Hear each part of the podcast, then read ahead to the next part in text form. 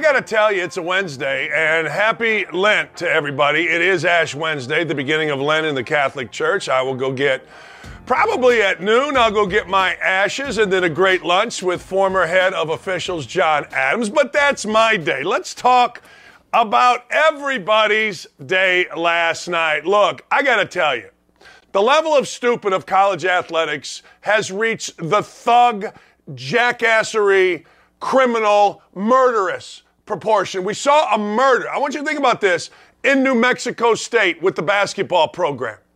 And that didn't stop them from being idiots. Then they had to shut down the entire program. I've told you forever that the AAU culture is coming to college basketball and college football. I mean, this goes back, you know the name Derrick Rose?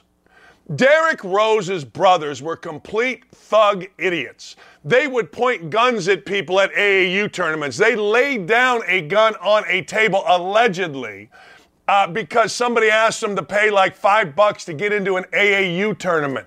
This is AAU boys gone wild, crazy stuff, what we're getting into in college sports. But the problem is this. The problem is it has led to murder.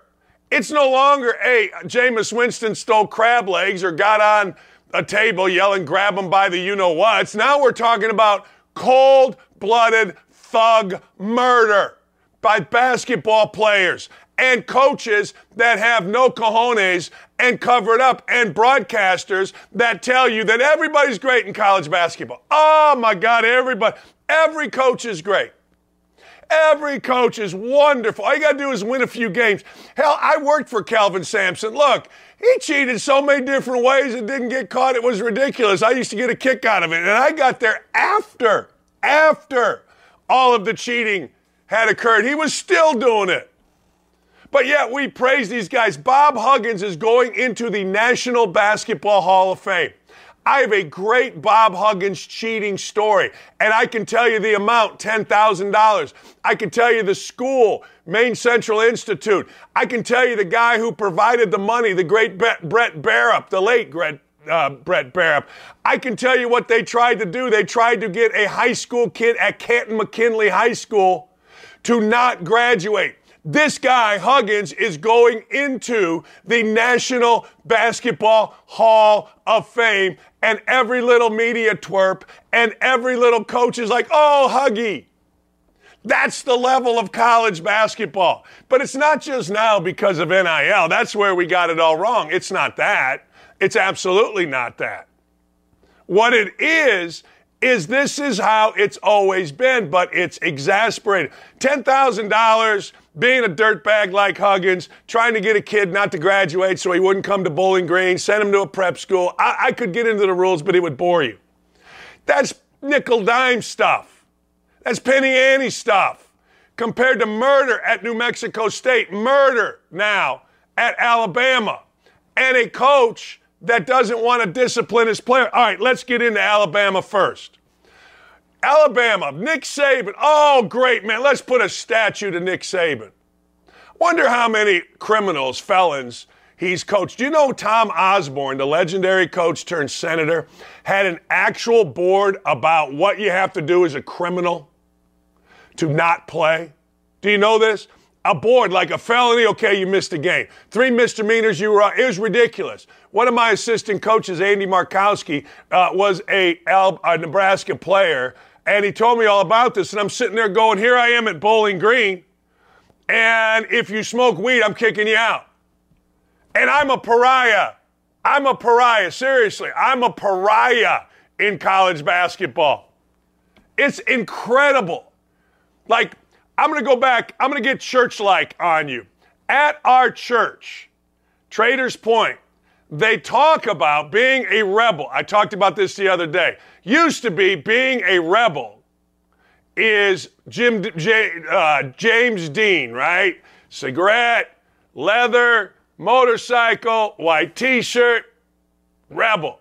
Now being a rebel is doing what I do.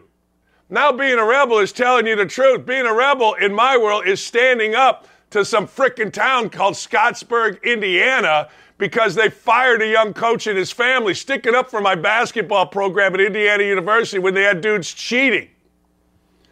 That's amazing.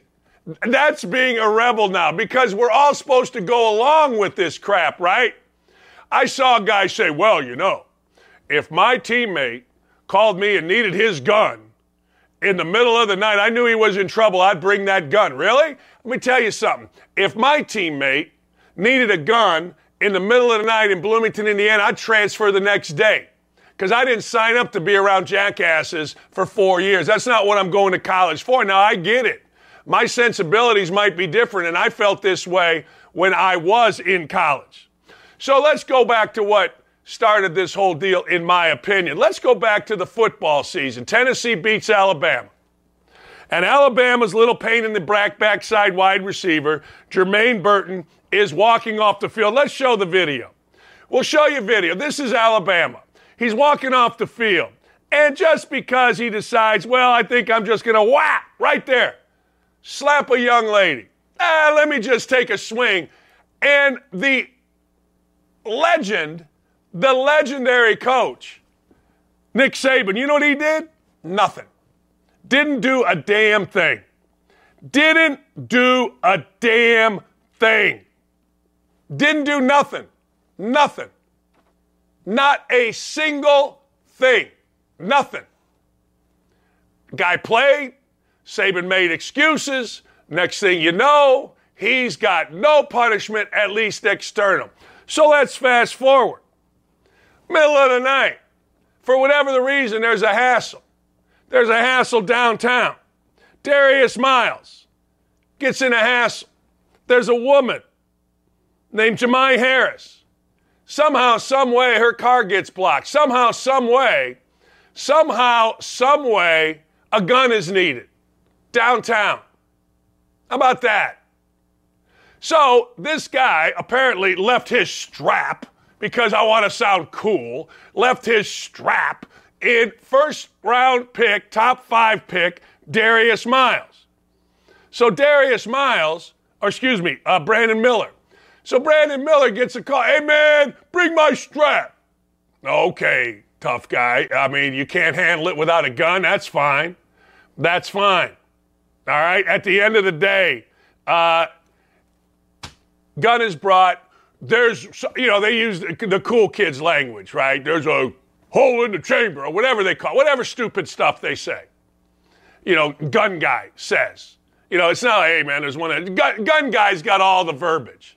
You talk to gun guy, and I don't care whether you have guns, and it don't matter to me. You do whatever you want. But gun guy's got all the verbiage, right? So they use, blah, blah, blah, blah, blah. Okay. Long story short, a woman is dead. A woman is dead. And I want you to think about that just for a second. A woman on the strip of Alabama's campus is dead. Dead by a basketball player that needed a gun in a hassle. A chicken blank basketball player. If you're tough enough to get in a hassle, you don't need your strap. Throw some hands if you got to, I guess. So then, of course, Brandon Miller, the guy who brought the gun, apparently, for whatever the reason, according to police report, his car was blocking the people, the lady. His car got shot twice. And all blood and guts. Nate Oats, who I've told you is a punk. I've told you on this show is a punk. Nate Oats comes out when it is finally discovered that his star player is involved in this. And Oates said, wrong place, wrong time. Really? The dude brought a freaking gun. Prosecutors, we can't prosecute him. Okay, fine. And then I got idiots telling me, well, he didn't do anything illegal, so you can't suspend him. Well, I could suspend you if you didn't go to class. That ain't illegal.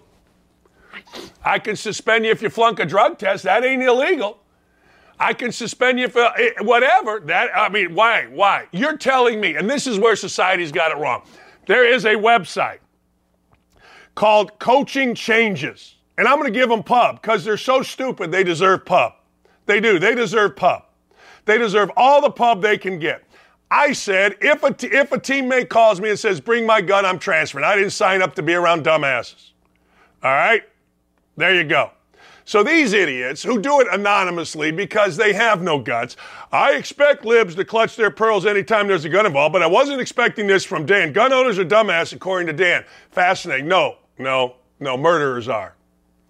Yeah, and I don't expect these idiots. I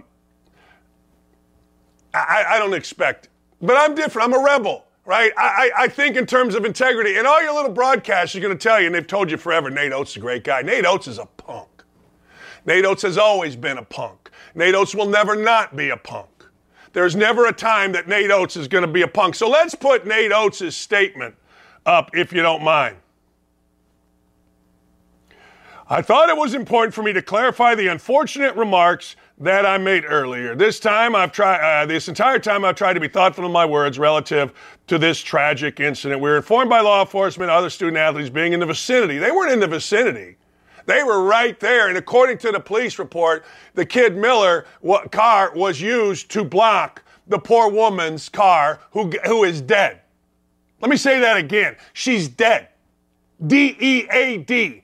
Dead. Our understanding is that they're fully truthful and cooperative. In no way did I intend to downplay. He's full of crap. It sickens me that these are the people in college basketball. It sickens me. Absolutely sickens me. And you got websites, college basketball guys, that are actually defending this. It's disgusting. But again, being a rebel now is thinking that's disgusting. Being one of the cool kids is thinking, well, that's great. Well, I mean, you know. I'm just saying. No. Nate Oats is a punk that should be fired immediately. Nate Oats, I don't care whether Nate Oats disclosed to everybody. Like these chicken blank guys are writing articles about Nate Oats didn't disclose. I don't care what Nate Oats disclosed. That doesn't matter to me. He has no obligation to tell Dan Wetzel or Pat Forty, and I'll get into Forty in a minute, or any of these guys. He has no obligation. But you can't downplay murder. And you can't lie about it. And at some point, you have to, don't you? At some point, you have to say, hey, look, you're not playing. And I know I'm wrong about this. I understand I'm wrong about this. I understand that I am totally on the wrong side of this because, as I said, the cool kids, it's all right. The cool kids think it's good. But Nate Oats has always been what I've told you Nate Oats is. Nate Oats has no integrity. Nate Oats has never had any integrity. Once Nate Oats got his break in college, he's been a win-it-all coach. That's why you can say whatever you want to me. I don't care. But I stood for everything good in college basketball, and it's rebellious, right? Never cheated, not one time. Had the opportunity, never did it. Never broke a rule. Scared to death to break a rule. Stood up to the president of West Virginia, costing me $3.5 million guaranteed when I had a young family. Stood up to the drug culture at Indiana University. When I took over as the head coach, I said, all right, we ain't smoking weed no more. We're done with all this crap. And yet I'm considered a pariah because the norm is to be Nate Oats. The norm is to buy your team. The norm is to make excuses like Nick Saban did. That's the norm. Trey Wallace covers Alabama better than any. Trey, when this came out, when this whole thing came out, how shocked were you? Good morning. How are you? I'm good, man. I think, you know, if we're talking the initial thing, I guess you're asking me about yesterday, not the initial, you know, incident that happened back in. Yeah, yesterday. Yeah, I'm sorry. Yesterday, yeah. Yes. No, it's all good. No, I think I was shocked because Nate Oats went up in that press conference gathering and said what he said. But here's the thing. You can't tell me that the head basketball coach at Alabama in the athletic department did not know what was about to come during that testimony yesterday. First off, he had a reasoning and he had an excuse for Brandon Miller during that press conference. So what does that tell you? That tells you that Nate Oats already knew what was going to be said yesterday during the court hearing on probable cause. So that's what threw me off at first. Like I was, because when he came out with the statement last night, I was like, well, wait a minute. Okay. You're talking about timing. You got other people coming to your rescue saying you just come off the basketball court and you're trying to answer this question. My thing is, no. I know how it works in Alabama. They let them know what's going on. The coaches have a heads up. So say all that to say this. I was shocked at how long it could be kept under wraps that Brandon Miller is in some form a part of this. In some way, he had the gun in his car that came to the scene, that some way he was questioned numerous times, that his car was actually shot up during this incident as it was being, parked behind the Jeep. So when the shooter is firing through the front of the Jeep driver's side window, it's hitting Brandon Miller's vehicle. I'm shocked by all of it. I'm shocked by the statement of Nate Oats, because that tells me they didn't have him prepared for what was going to happen yesterday. And you know what? You look at the whole situation. You don't charge him. You say you can't find a way to charge him. I'll tell you this. I did some digging until about 2:30 this morning in the Alabama's Code of Conduct for Students. And you know about this stuff as well, being a college basketball coach. I found 5 things in that Code of Conduct when it comes to the students that they, as a university, could suspend Brandon Miller, even if the police decided they didn't want to charge him with anything. That's what threw me off. I mean, the first thing I looked upon last night was, well, you can't have a gun on campus, or you can't be transporting a weapon on campus. Okay, well, that was the first offense I came across in the Code of Conduct last night. And what happened? He put a gun in the back of his car, transported it to a scene. It turned into a murder. I'm stunned. I look at it. I'm thinking, okay, where do they go from here? Brandon Miller going to take the court tonight for Alabama. Nate Oats, you better be prepared, because I promise you the questions that are going to be coming tonight post-game are not going to be about the basketball game, period. And I just feel like that they have handled this the wrong way. I do understand this part as well. I had a person, I'm going to read this to you yesterday. I had a criminal defense attorney reach out to me yesterday, and this is what he said. He said, I don't think you need a permit to carry in Alabama anymore. I'm not 100% sure on that law, but it is not a crime here because Miller didn't know what was going on. He was just bringing him the gun. Same way it wouldn't be a crime for a son, not a small child, but old enough to understand, to grab his dad's gun out of the car and bring it to him in the kitchen. Now, if the son walks away and the dad shoots the mom, the son didn't commit a crime. This is even more so true here when he got it from Miles than Miles gave it to Davis. So what I'm getting at, you can try to get him for accessory, which they tried. I think that they let that one play out. Wasn't going to happen. And now you look at it from a sense of, okay, so what technically could it be charged with? Well, if he can't be charged with anything by the law, and I'm not a legal expert, I'm not a lawyer in the state of Alabama, I just lived there for 17 years. Okay. So I feel like that if anything, you suspend him from a university standpoint and you put this thing to the side. How many times have we seen this, Dan? How many times have we seen student athletes be suspended for something very, very much smaller than what's going on in Tuscaloosa right now?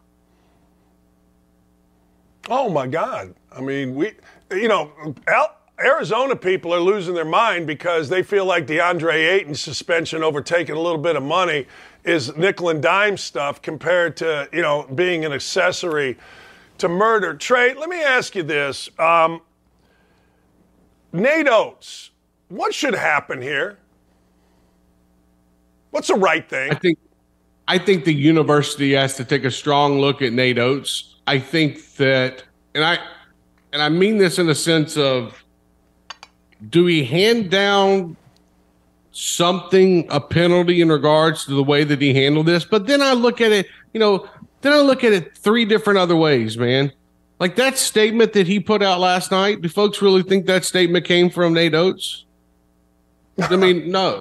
It maybe a sentence. That's PR 101. I promise you, Nate Oats was not the guy that said, okay, he can play. Like that kind of situation, I think you would agree with me here. Like that kind of situation would have to go through the president, would have to go through the athletic director, Greg Byrne, lawyers. Does it go in front of the board of review? Like there's a lot of different gray areas that we're still sitting in right now, but I feel like if anything, this is going to put Nate Oats in a very tricky situation going forward, because I think that he should have had the judgment to say, you know what?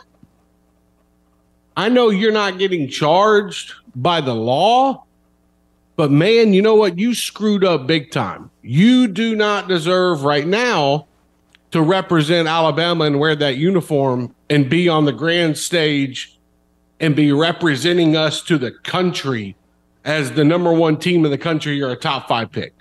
I hold true to that Brandon Miller shouldn't be allowed to be that person right now. And you know what? Even if the police are saying and the DA is saying, look, he's not going to be charged, he's a witness. Here's one thing that stood out to me. And I was thinking about this. What if Brandon Miller would have been pulled over on the way to that scene with a loaded gun in his back seat?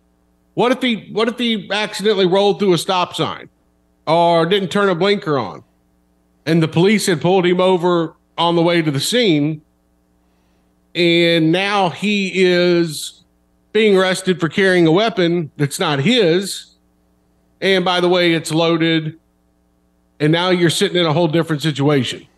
Like there were so many optics to this that really threw me off. Another thing that stood out to me is if, and I don't have proof of this, not a lawyer, whatever, but if his car's getting shot up, that means Brandon Miller was sitting there at the scene while the shooting was going down. Right. That's what stands out to me. Like he could be off to the side. He could be somewhere, but if his car has two bullet holes in it and it's sitting at a weird trajectory, that tells me that, okay, well, he was there when it was going down.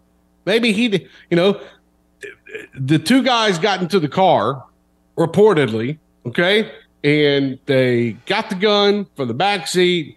They had a conversation between the two of them with Brandon Miller there. Got out. All of a sudden, guy starts shooting up the car. Well, Brandon Miller's still there. Brandon Miller hears this. And here's another thing. I don't know if this is the case, but it reads to me maybe like the case. How did the police department know about the conversation between the pair when it came to is the gun loaded or not, or the ways that they described it? Pretty much sounds like Brandon Miller is the one telling the police about the gun situation in the car. Did Brandon Miller... And this is not a shame on him if he did. Did Brandon Miller strike an agreement? Hey, look, I'll tell you everything you need to know about what went down that night. Please do not prosecute me. There are just so many layers of this that we don't that we don't know.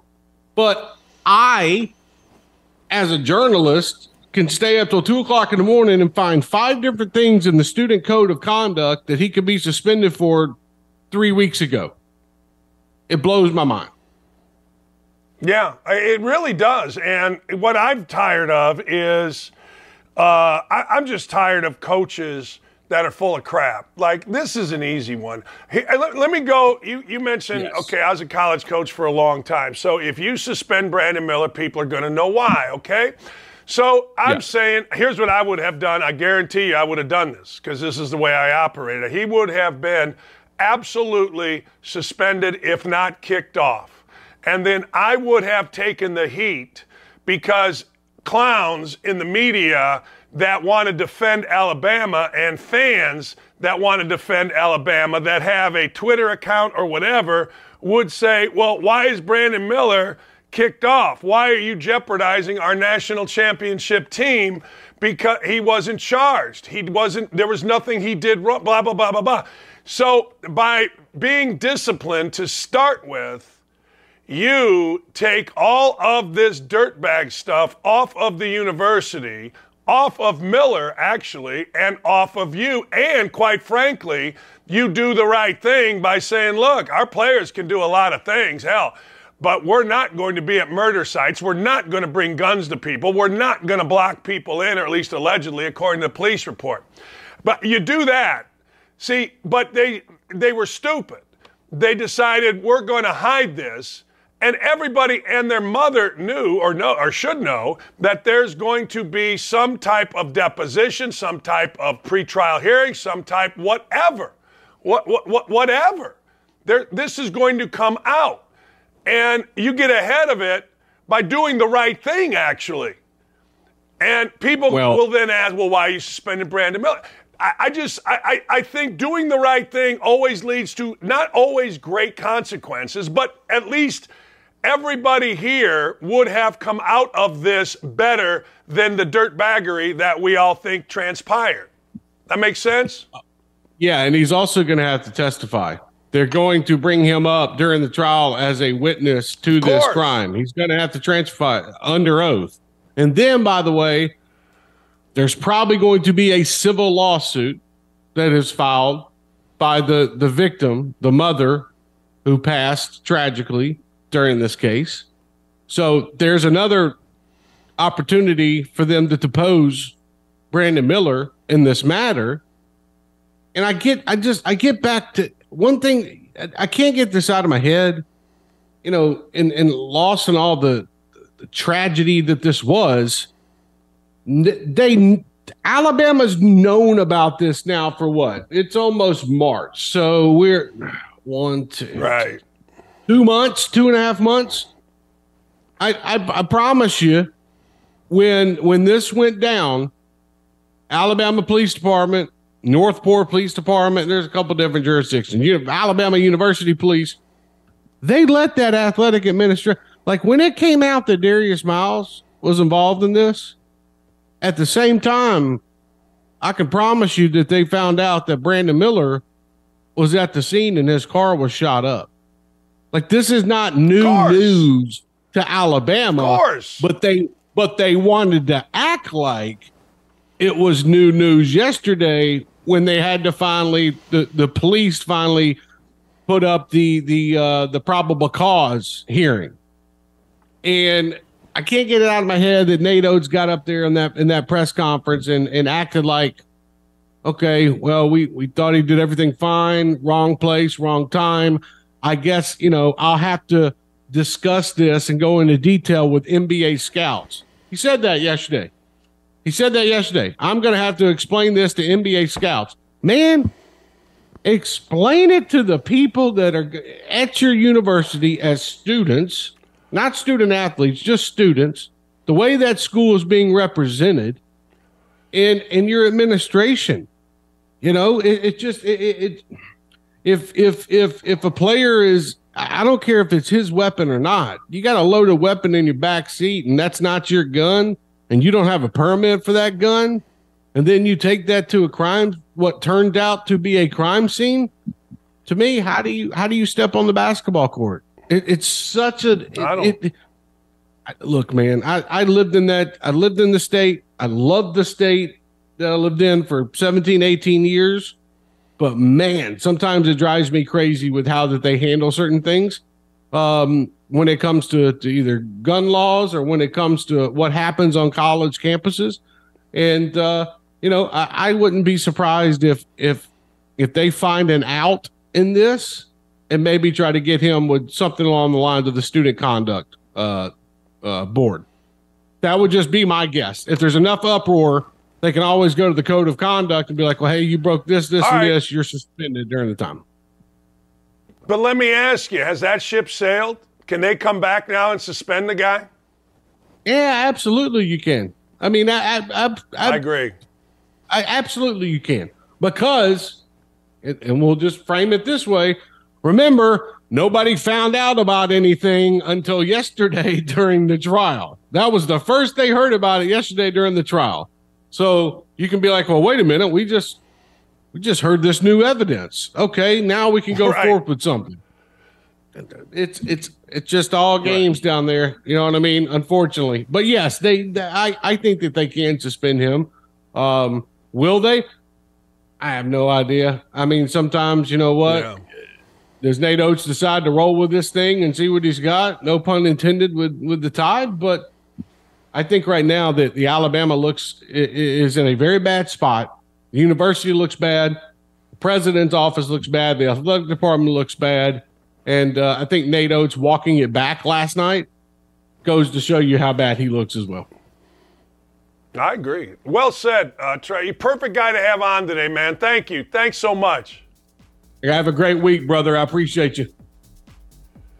All right. There you go. That's Trey Wallace. We'll be back. There's the podcast. Check it out, the Trey Wallace Podcast. Check out new episodes every week. All right. We come back. Indiana played Michigan State last night, and I told you it was going to be an emotional night. It was. Indiana had no shot. We'll talk about Sparty and why I'm so happy for all of Sparty today when we come back.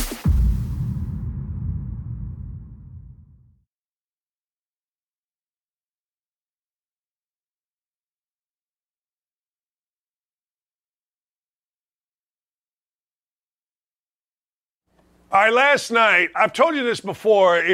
Nobody else can tell you this stuff because college basketball analysts, and we heard the worst. Some guy named Brian Custer last night was doing the game on Super Tuesday. It used to be Dave Barnett, Brett Musburger, Dave O'Brien, Mike Tirico, Dave Fleming, and now this guy, Brian Custer. Even guys from the truck were texting me saying how awful this guy is. But anyway, I digress. So last night, Super Tuesday, Billis acted like he had never seen Indiana play. Some guy named Brian Custer, who knows why he got the job that he got, but he's got Super Tuesday. It's unbelievable. Guys from the truck were telling me, oh my God, this is horrible. Anyway, long story short, it was Indiana against Michigan State. Now here's the deal. There are sometimes you are going to go into a building and you are not going to win. You're just not going to win. And last night was that night for Indiana at Michigan State. Indiana got off to a great start, but let me explain something to you. You know the horrific tragedy that transpired on Michigan State's campus. You know that a prosecutor let a guy, a felon, out because we pander to certain communities in this country. We don't care about the whole. We care about pandering for votes to certain communities. I mean, that's exactly what a minority captain of the Metropolitan Police of Indianapolis told me, and he was sickened by the prosecutor. That's what happened in East Lansing. So a criminal gets out and he shoots up East Lansing. He shoots up Michigan State. I pin it on the prosecutor. Prosecutors should go to jail, but I digress. So 3 dead, 5 critically injured, Sparty community terrified. I mean terrified. And I've talked about this. Can you imagine your child or you being on campus and some idiots walking around free with a gun shooting people? It's crazy. Tom Izzo handled it like a champ. Tom Izzo was a leader on campus, speaking to students, trying to trying to soothe. Well, guess what? Last night, Indiana went into the Breslin Center, went in to Sparty World. First time that the Spartans have played in front of their home court. First time the students have been back in. Indiana got off to a great start. A great start. Indiana was rolling. Next thing you know, it took over, man. Tyson Walker got going. But that's not even the point. The point is this. Tyson Walker, it was emotional. Everybody was involved in some way because everyone's on campus. It was definitely good to get out there and play well for everyone. Now, Mike Woodson doesn't know what hit him because Mike Woodson never knows what hit him. You know what I mean? And he blamed, like dummies do, he blamed it on playing hard and all that kind of stuff. That's fine. Izzo said this. It was one of those moments where I just said, I'm a lucky guy. I said to myself, I hope we can come through for you. And that's exactly what they did last night. That's exactly why you have sports on campus. You don't have sports on campus to be like Nick Saban and play guys that hit women, or to be like Nate Oats and play guys involved in murder, or be like Kelvin Sampson and win games while cheating at two different schools. You don't do that. That's not what college sports is about. Tom Izzo is one of those guys, the only guy, that when there was a big scandal involving a kid named Bowen, he told Bowen's dad, yeah, I ain't paying you. Tom Izzo is the guy that doesn't take these high-end transfers and move them ahead of people. He'll take a transfer, no question, but he doesn't live in the portal. He believes in developing his players. Tom Izzo's a guy that you want your kid to play for. Now, I'm just telling you, that's the way it is, and if you don't like it, tough. If you don't like the way something was handled back in the day, that's on you. That's on ESPN. ESPN screwed the whole thing up, and I was working there, and I told them what jackasses they were. So I'm just going to tell you, playing yesterday was a way to honor the victims. Playing yesterday the way Michigan State played for the last, 28 minutes was a way for them to give, what's the right word? I'm not sure the right word. Not closure, because it is not closure. This is ongoing. This is an open wound that will stay open forever. In fact, I would argue that at Kent State years and years and years ago, early 70s, I didn't even know, it's still an open wound there. It just is. It's becoming more frequent, and we don't care. We make excuses. We make excuses for gunfire. We make excuses for criminals. It is the damnedest thing that I have ever seen. We make, I want you to just think about this. We make excuses for criminals. Think about that for a second. Just for a second, think about that. Making excuses for a criminal. All right? Making excuses for a criminal is what we do.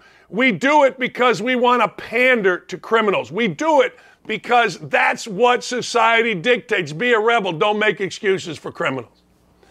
But you can see from Izzo right there, awesome stuff last night in East Lansing. When good people are involved, when good people are involved, and Izzo and I have gone back and forth. We have MF'd each other privately like you cannot believe. He ripped me in a press conference. I destroyed him personally in face-to-face. And via text, I don't care. Good people argue. Good people doing good things, they always come out on top. I shouldn't say always, because we live in a society that doesn't recognize integrity. We live in a society that doesn't want. Being a rebel is having integrity. I got people all on my ass because they can't recognize integrity. Dan, why are you talking about yourself? Well, because I don't have anybody else that will. And I got little perverted columnists writing articles on me. I got an agent that won't apparently help me. So this is what I'm doing. Ha! Anyway, college basketball's heating up. Good for Izzo. Let's put the scores back up there from last night. Now, Tennessee is reeling. Texas A&M, Buzz Peterson has a nice squad. We told you yesterday, Miami, it would be tough in Castle Coliseum, and it was. Miami got out to a big lead and ended up winning. We talked to you about Michigan State. It was a batter. Jerome Tang went into Baylor and beat his mentor, Scott Drew. Hell of a win there. Texas continues to roll. Just give the job to Rodney Terry and Marquette and Creighton. Man, oh man, Creighton went on a Marquette, our friend Shaka Smart, went on a 13-0 run middle of the second half, in Creighton, in front of 22,000, held them off. Is freaking awesome. My late parlay hit. In fact, I forgot that I put one out there. I forgot that I put Nevada and San Diego State out there. That hit, and that hit nice. All right, let's get to What the Hell Wednesday. Now, you know what we do here. You know what we do. We What the Hell Wednesday it. Yeah, we do. And What the Hell Wednesday is basically whacked out things that happen during the week. A guy tried to rob his driver. Now, let's just say that. A guy tried to rob his driver. Does this video have audio, Dylan? Guy's trying to rob his driver. What would you have done? Jesus. I don't have money on me, man. I get all credit cards. You see that bullet in her? I don't. Don't shoot me. Give me your money. Don't. Okay. How about this? Stay in the car. Don't shoot. You're going to shoot me? Why are you going to shoot me, man? What a punk. Not the guy driver. What a freaking punk. Yeah, we'll talk. I mean, how tough are these punks, right? I mean, I got a gun. You know, it's like the punk that is Brandon Miller and Darius Miles. Oh, I got a gun. I mean, what a punk. What a thug, what a punk. And if you're mad at me saying that, again, I'm just being a rebel, using common sense and integrity. You're going to shoot me. The guy just drove you, and you're a punk. Showing a gun. Why do we put up with this as a society? I'll never understand it. I swear to God, I won't understand it. I don't understand. And we cater to punks. We let punks go. We're afraid to even describe a bank robber. Well, we can't say if he's black or white. We can't say. What are you talking about? The level of stupid in this world gives me gas. All right, here's another one. Terrifying hiking path along. Look at this. Would you hike this? Would you hike? No chance in hell. Like, no chance. You see the things there? That's what guys do that rappel. I got my legs right now are nervous watching this. This is terrifying. Look at this. Without ropes, you're doing this? Are you insane? Seriously. It's a beautiful view. It is a great view. I'm sure it's an incredible adrenaline rush. But you tell me you're going to do this, and I'll give you a nickel. This is stupid. This is just, I don't know what to tell you, Jennifer, or all of you on the YouTube chat. I don't know what to tell you, but I ain't doing it. Now, a lot of people like this stuff. I have a nephew, Nicky, that loves this stuff. He would do this in a second. He would not think twice. His mother is always crying, my sister-in-law, but that's the deal. All right, you ready? I couldn't do it. I could not do it. A non-binary ex-Biden official, Sam Britton's family, look at this guy, slams abuse claims. So this guy, this whacked out sicko, who somehow, some way became a Biden administrator, and then, of course, did what whacked-out sickos do. He whacked-out sickoed and stole luggage, this idiot. So this guy says he was abused. Of course he wasn't abused. He's full of crap. His sister says there's no validity to those claims. First of all, the claims of conversion therapy never happened. Nor did my parents abuse my brother or I. My parents and I have always known the truth, but we don't preach to anybody what the truth is. It's disheartening because my parents are still being slandered for the past decade because some people believe Samuel's words. Peggy Joe, his mother, maintains she and her husband did not send their eldest child to conversion therapy in Florida, as Sam claimed in a 2018 New York Times op-ed. I've never signed him up to have any conversion therapy, and that's pretty much the only comment I can give on it because he needs to tell his own story. As far as claims that her husband put Sam in an emergency room 7 times, we did not abuse him. If he had been in an emergency room at any time, there would be records, and there are none. You deal with sick, stupid, twisted people, you get sick, stupid, twisted results. You know, there's that thing. You deal with a scorpion, you get beat. I did it. I befriended one of the worst person I know, Nonviolent Crime Division, Greg Doyle. Look how that worked out for me. You know who scumbags are, and then when you deal with them, you can't be surprised when dirtbag turns dirtbag. So this guy, girl, whatever the hell he's claiming to be today, turns out that he is slitting the throat, really, of his own mother and father. Because now they've got to answer for his sick, twisted crap, his excuse-making garbage. And you're going to see more of this as we move through. You're going to see much, much, much more of this. I'm just telling you. Conversion therapy That's offense to defense, according to John Datsman. It's just, you know what? If you're going to be a freak, be a freak. I don't care. If you're going to be a crime, whatever you want to do, fine. But you don't need to put it in front of us every single minute. I don't care what you dress like. I don't care who you are. I don't care. But don't get hired just because you're this. Hire the best people regardless, and let's figure this country out. But we got to worry because we need a non-binary. I don't even know what the hell non-binary means. And I honestly don't care. I honestly don't care. Doesn't matter to me, even a little. I'd hire whoever. If you're the best, great. And if you're going to tell me that this guy or girl, whatever, was the best, you're out of your mind. Because the best don't go stealing luggage when they're in a high-powered government job that was given to them based on some type diversity hire. And if you don't like what I'm saying, God bless you. Grow a pair. Seriously, grow a pair. All right, a California man earned a world record. Listen to this. This is stupid. 2,995 consecutive days. 2,995 consecutive days of going to Disney. There you go. God bless. Good for you, man. Great. Buttigieg, Iron Man, was not in Indy.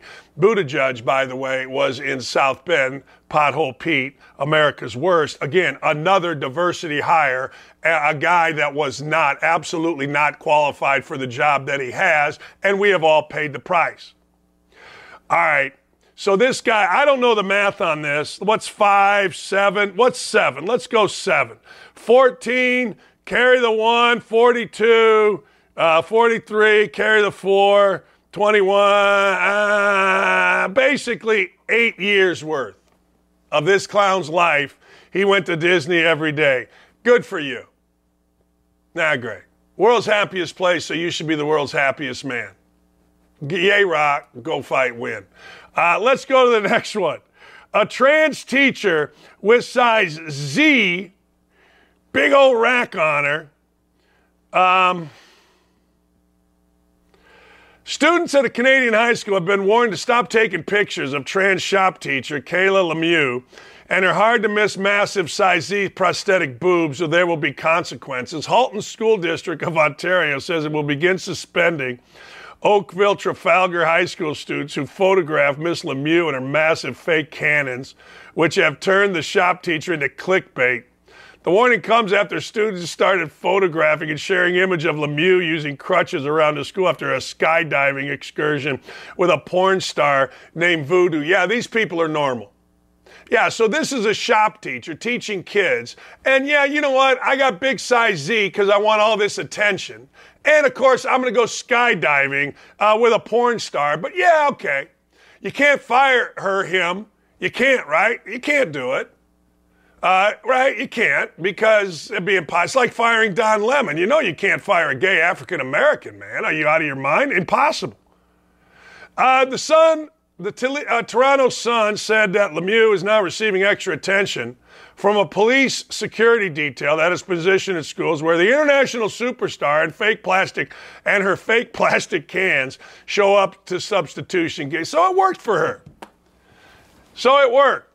You know, you want your attention, you got your attention. Yay, Rod, go fight, win. You put old big cannons on you, you put the big melons on you, everybody's going to look. Hell, we had Mrs. Williams.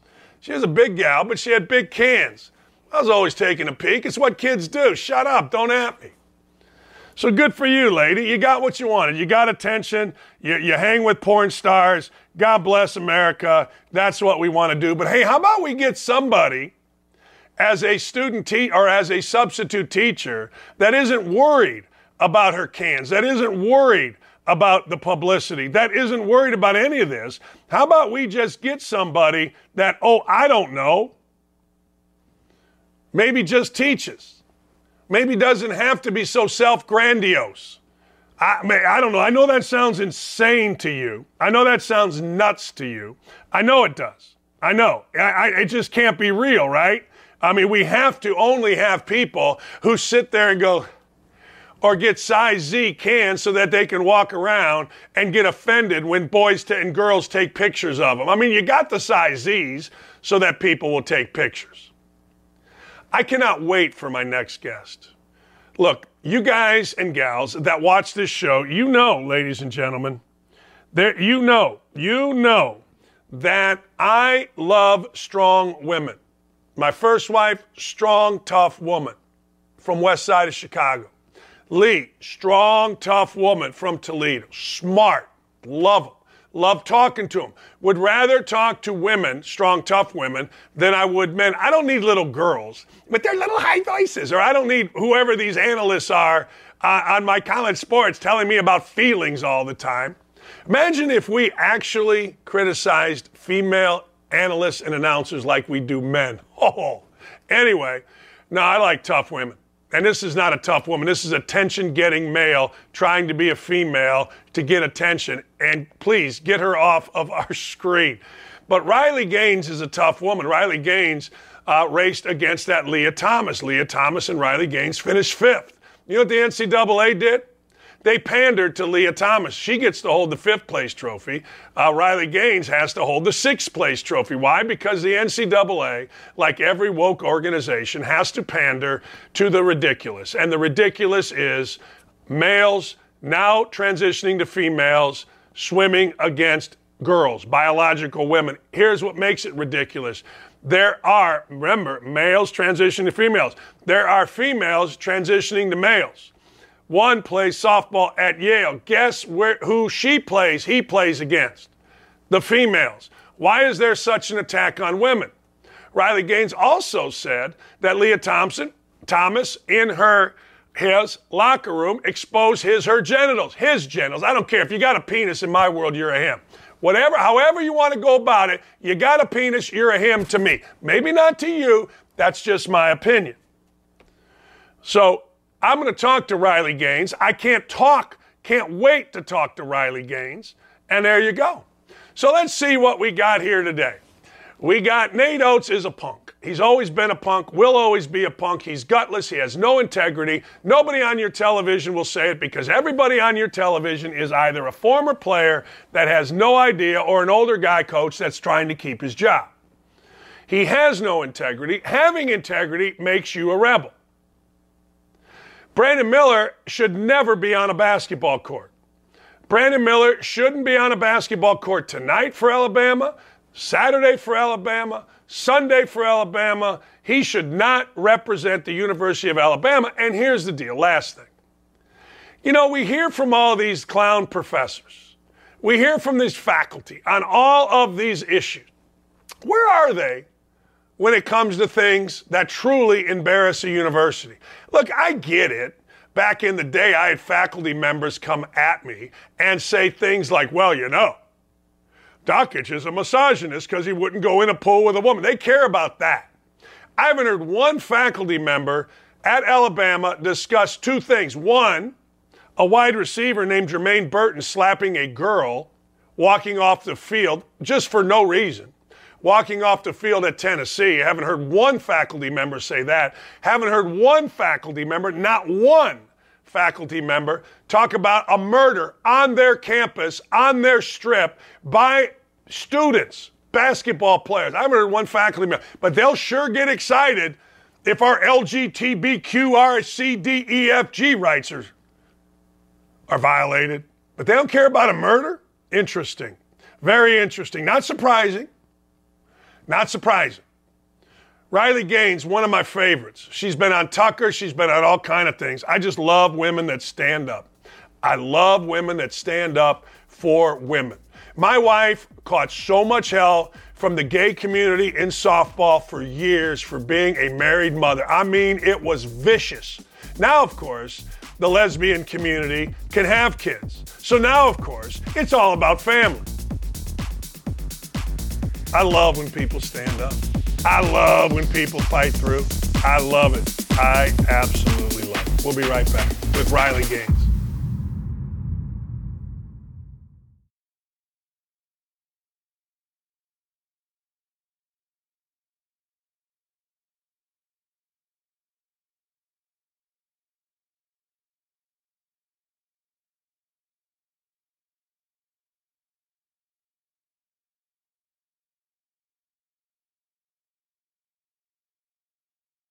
I love talking to strong women. I love talking to strong women athletes. Those of you that know, my wife, all-time winning softball coach at Syracuse, Bowling Green, alternate on the Olympic team, first-team All-American. I love talking to strong women. Riley Gaines, you are the strongest. I'm going to get right into it.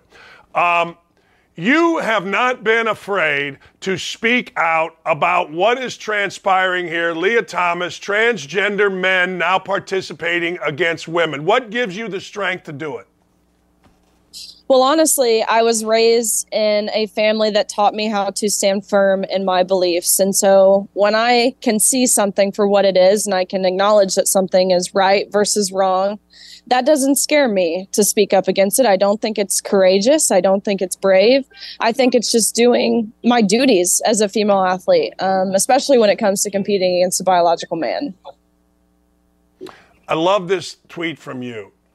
There should be absolutely nothing brave or courageous about speaking up for the fair treatment of women and girls. If leaders cannot find it in themselves to do it, then we need to find different leaders. God, is that perfect? Well, it's so true. And I can attest to Mark Emmert, who's actually the president of the NCAA now. He, of course, was the one who allowed Lia Thomas, who's the biological male, to compete against the women last year at our NCAA championships. He actually released a statement doubling down in his decision to do so because it's based in evolving science. But when I saw Mark Emmert at a convention, an NCAA convention in San Antonio a couple weeks ago, he came up to me and said, "Hey, I support you. Keep doing what you're doing." And that shows the cowardice, it shows the lack of accountability, and it shows the lack of leadership from these large organizations that are supposed to be protecting us as athletes. There's a story that you've talked about, and going back to the NCAA, where you came in fifth, tied Thomas. They decided Thomas was going to get the fifth place trophy, which allowed Thomas to stand closer to the podium of the top three. They gave you the sixth place trophy. This is clearly pandering, nonsense, ridiculous, and frankly, it's demeaning to women, in my opinion. If you don't mind, share that story. Absolutely. So our NCAA championships that first day, we watched on the side of the pool as Thomas swam to a national title, beating out Olympians, American record holders, really just some of the most impressive female athletes of all time in the 500 freestyle. When I want to add, not even the year before, Thomas as a male was ranking 462nd nationally. So that next day, Thomas and I competed against each other in the 200 freestyle, which almost impossibly enough resulted in a tie. We both went 1 minute, 43 seconds, 0.53 or whatever the 100th of a second was. And so upon tying, we go behind the awards podium where the NCAA official looks at us and says, "Great job. Y'all tied. We are going to give the trophy to Lia. Riley, you go home empty-handed." And so clearly they weren't prepared to be questioned because no one... I asked this official, I said, "Okay, I understand there's one trophy, but can I ask you why you're adamant on giving this trophy to Lia over me?" And he says, "Well, for photo purposes, Lia has to have the trophy. You can pose with this one, but you'll give it back, and we can eventually mail you one, but Lia gets the trophy, you go home empty-handed." And this to me, I mean, I knew what was happening in terms of the unfair competition. I knew what was happening in terms of being forced to change next to a biological male with full male genitalia in the locker room. I knew those things were wrong. But when the NCAA looked at me and reduced me and my lifelong sacrifice to a photo op to validate the feelings of a man, that's when I knew I had enough. And that's when I realized someone has to draw a line in the sand.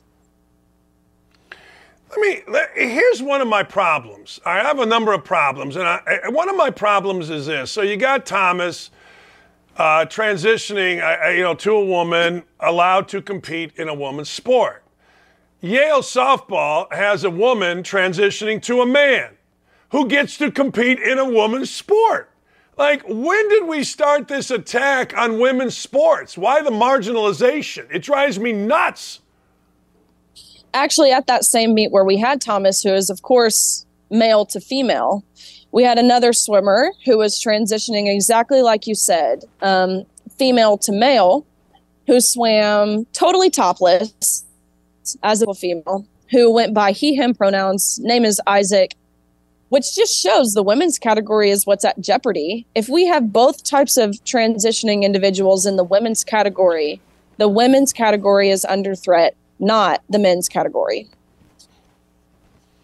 It's exactly right. At the same meet. You can't, let me go back. You can't even make this up.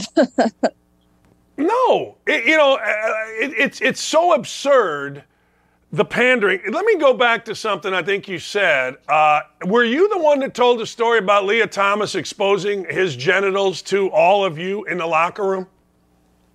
Yes. The NCAA did not forewarn us of what kind of arrangement would be made for the locker room situation. And so we as female athletes had no idea that we would be sharing a locker room with someone who's fully intact with male genitalia, who actually, it's now come out that Lia Thomas is involved in AGP, which stands for autogynephiliac, which means that Lia Thomas is sexually aroused by dressing as a woman. And so the NCAA perpetrated us as female athletes participating in this biological man's fetish.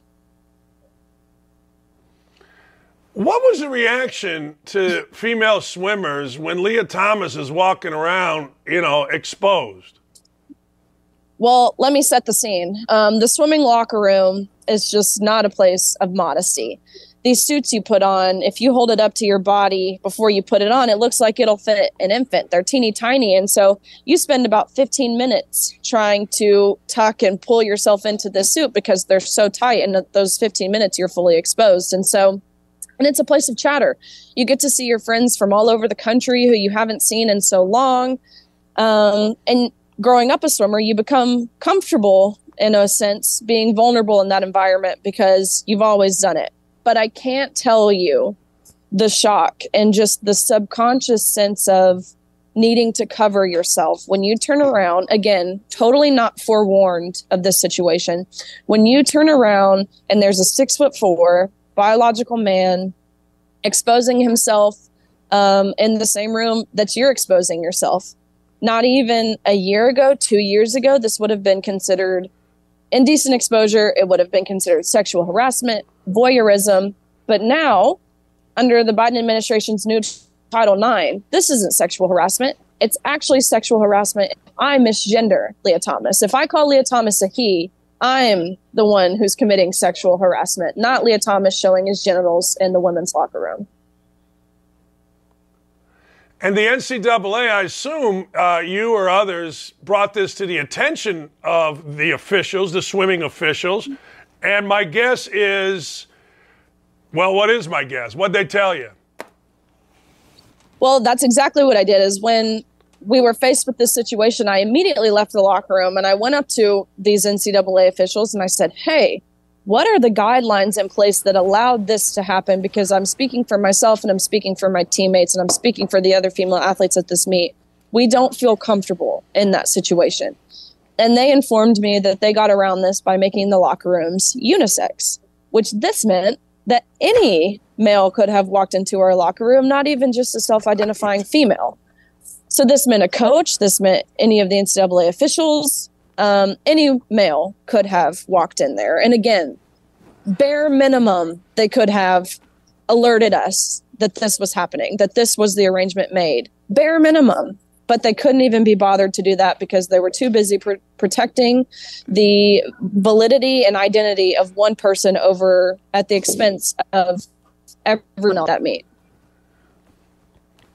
Brooke, there's a guy in your state, a rider named Pat Forty. His daughter, Brooke, I think made the Olympic team. He's been a big-time swimming advocate, female swimming advocate.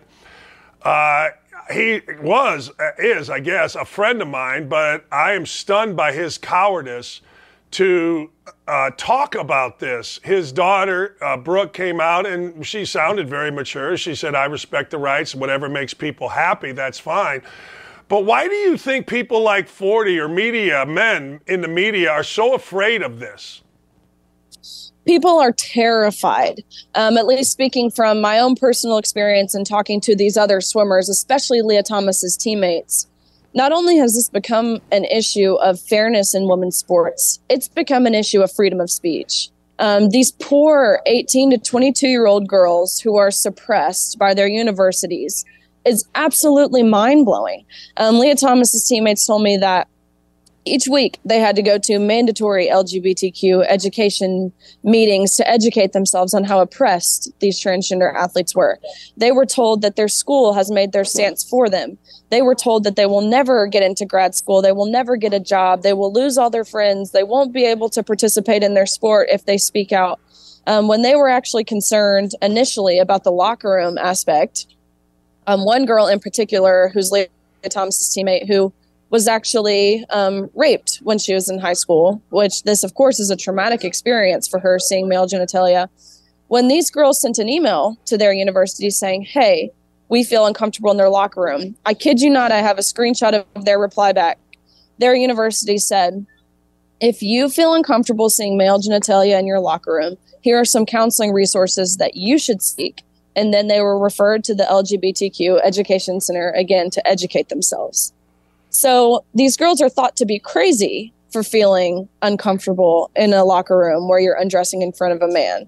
They're told to be kind. They're told to be inclusive. They're told to validate one person's mental health at the expense of their own, and that they're responsible actually for all of the emotional and physical trauma that Lia Thomas deals with.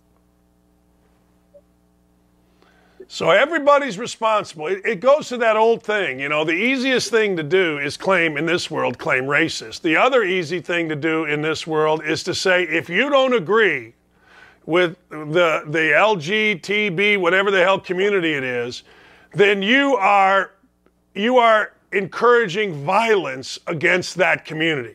You see what I'm saying? Right. Like, it's amazing to me how such a small population has dominated women.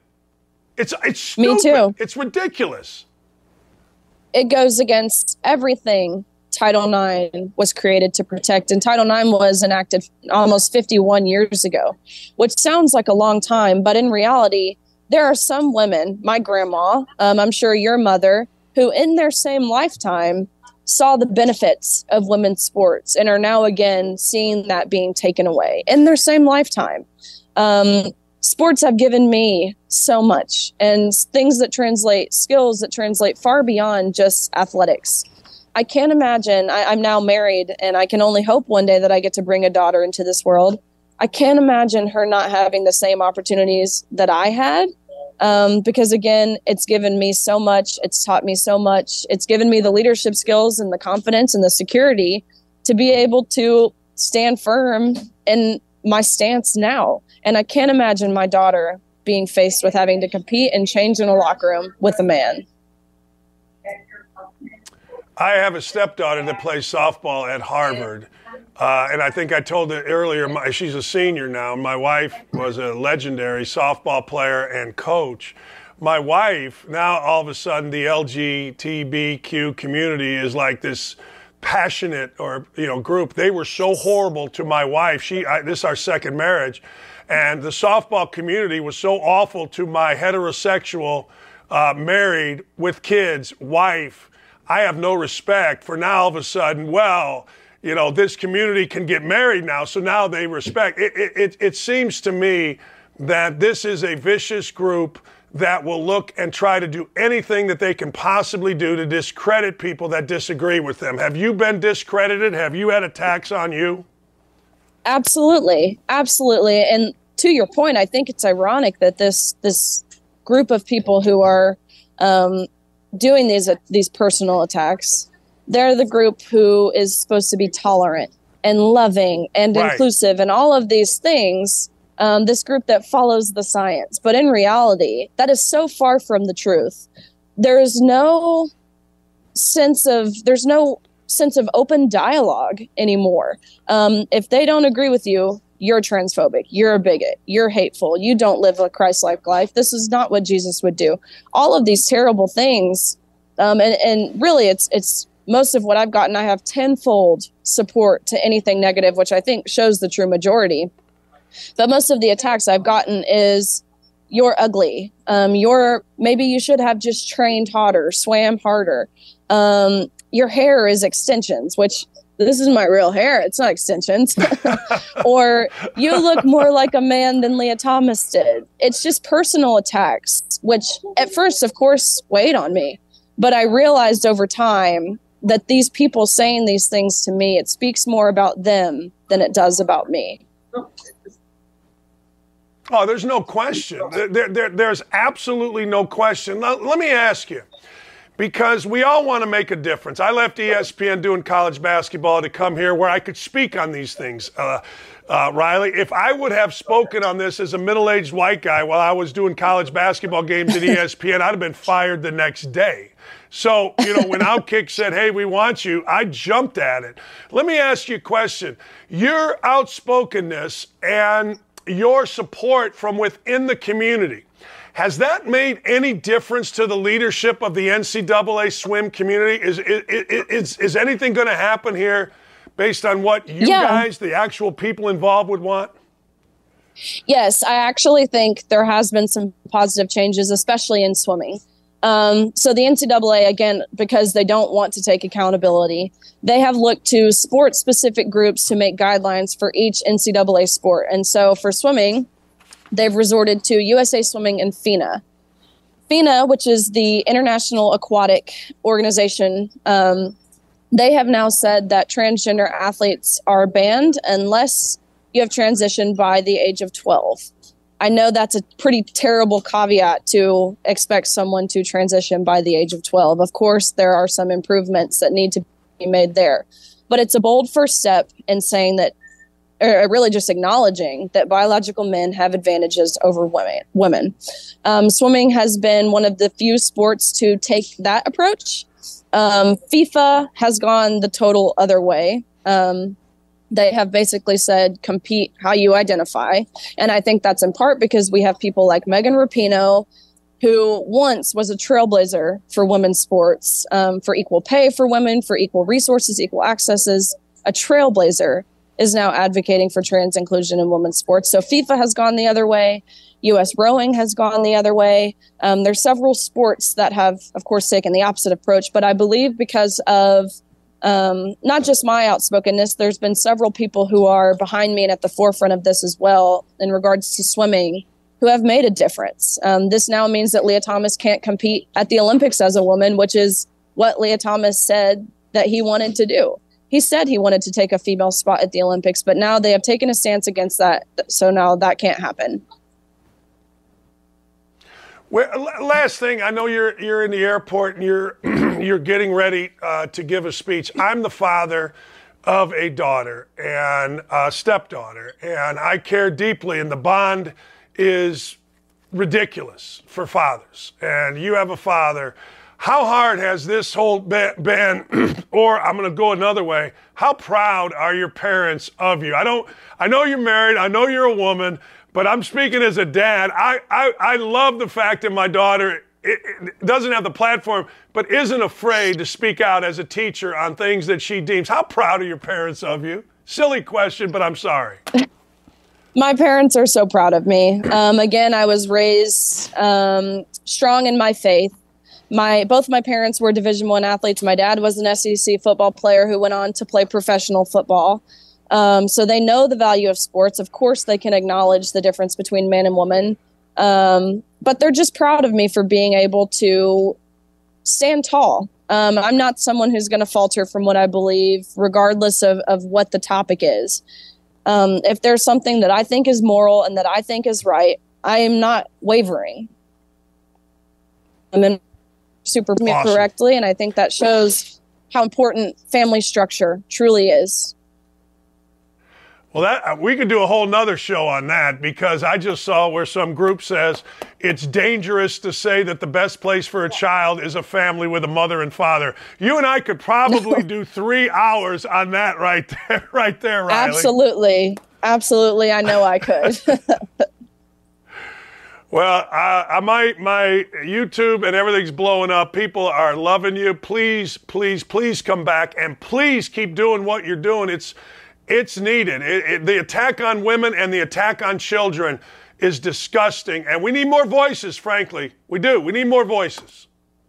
Absolutely. Absolutely. If there's anyone listening to this, my message to you is to boldly use your voice. It is so, so important. You're exactly right. And so I appreciate you for having me on and just giving me the opportunity to continue sharing my story and shedding light on this topic. I'll have you on anytime you want because I've had enough. I have. I've had enough. Riley, best to you. Please travel safely. Thank you so much. Of course. Thank you so much. We'll talk soon.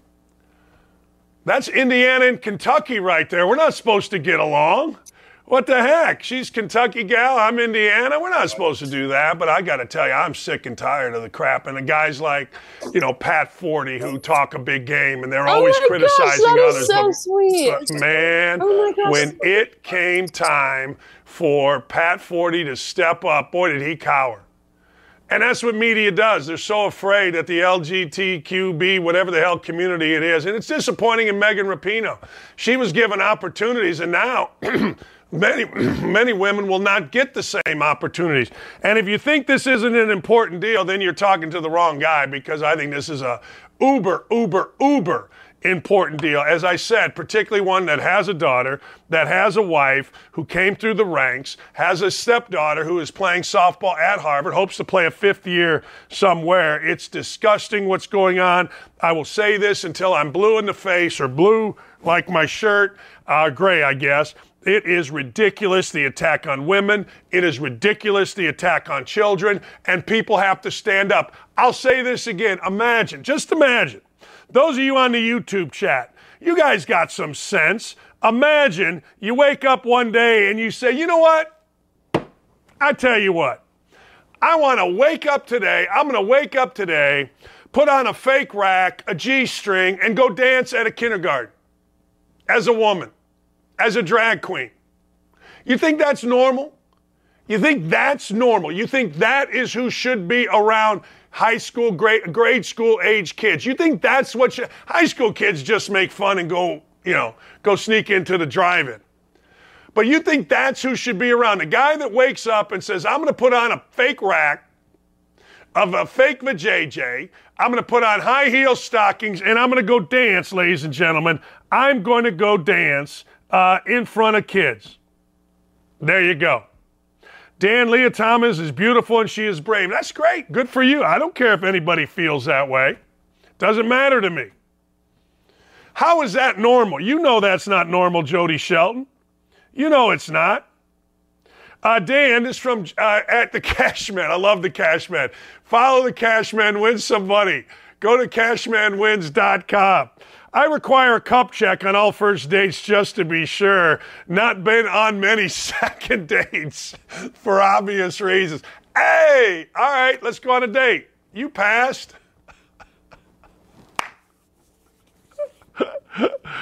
Oh, man, oh, man. Wow, the anti-trans bigotry is shocking. You'll get over it, Rick. You'll get over it. I swear to God you will. You'll get over it. Ain't nobody anti-trans. They just don't need to be competing against women. Just don't. And don't need to be dancing in front of kids as drag queens. If that's anti-trans, then I'm sorry, then okay. And let me guess, it's dangerous to talk. No, it's not.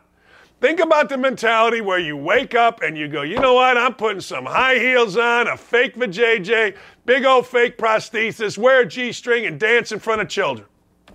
All right. Kevin Wolf, that was an awesome interview. Thank you. Thank you very much. All right, our guy, Ryan Burr, he's got stuff to say. Ryan Burr followed Tiger around for a few days. I want to get his take on the Colts. I want to get his take on everything because, as you all know, when our friend Ryan Joseph, I don't know if it's Joseph, Ryan Joseph Burr speaks, we all must stand at attention. He's kind of the Aaron Rodgers of this show. We all kind of sit up straight when Burr comes on, and we duck shrapnel. We whoa, wait a second. There's a hot take on the whoa. So look, if you think it's anti-trans, you're wrong. It's anti-trans men competing against women. and it's anti-trans, if you want to make it into me, anti-drag queens in school. And if you don't understand that, I honestly don't care. That's on you. Brian Byrne next.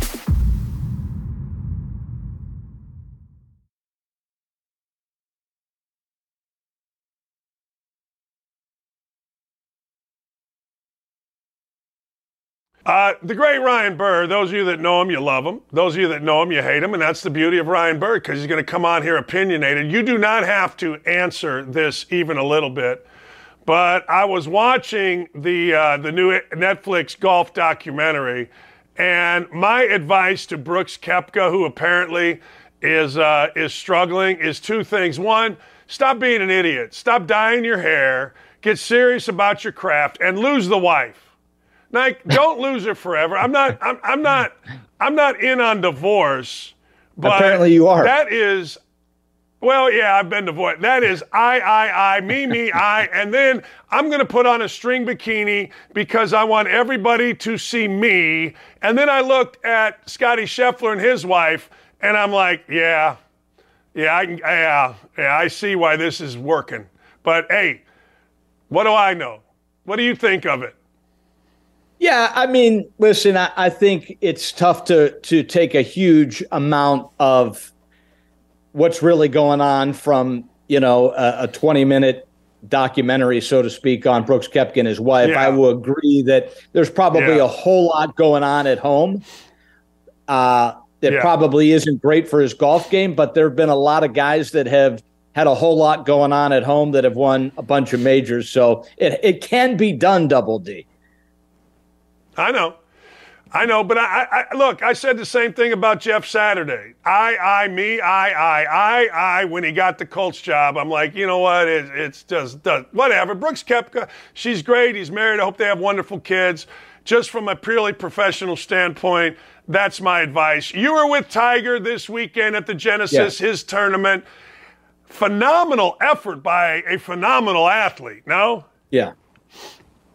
Hey, listen, man, I think that you and I even have a different amount of respect for Tiger. I have come to a spot now in my life where I will tell you what he's doing, and I mean this, it's the most incredible achievement of his career, and I think it should be heralded as one of the most incredible achievements in the history of sport.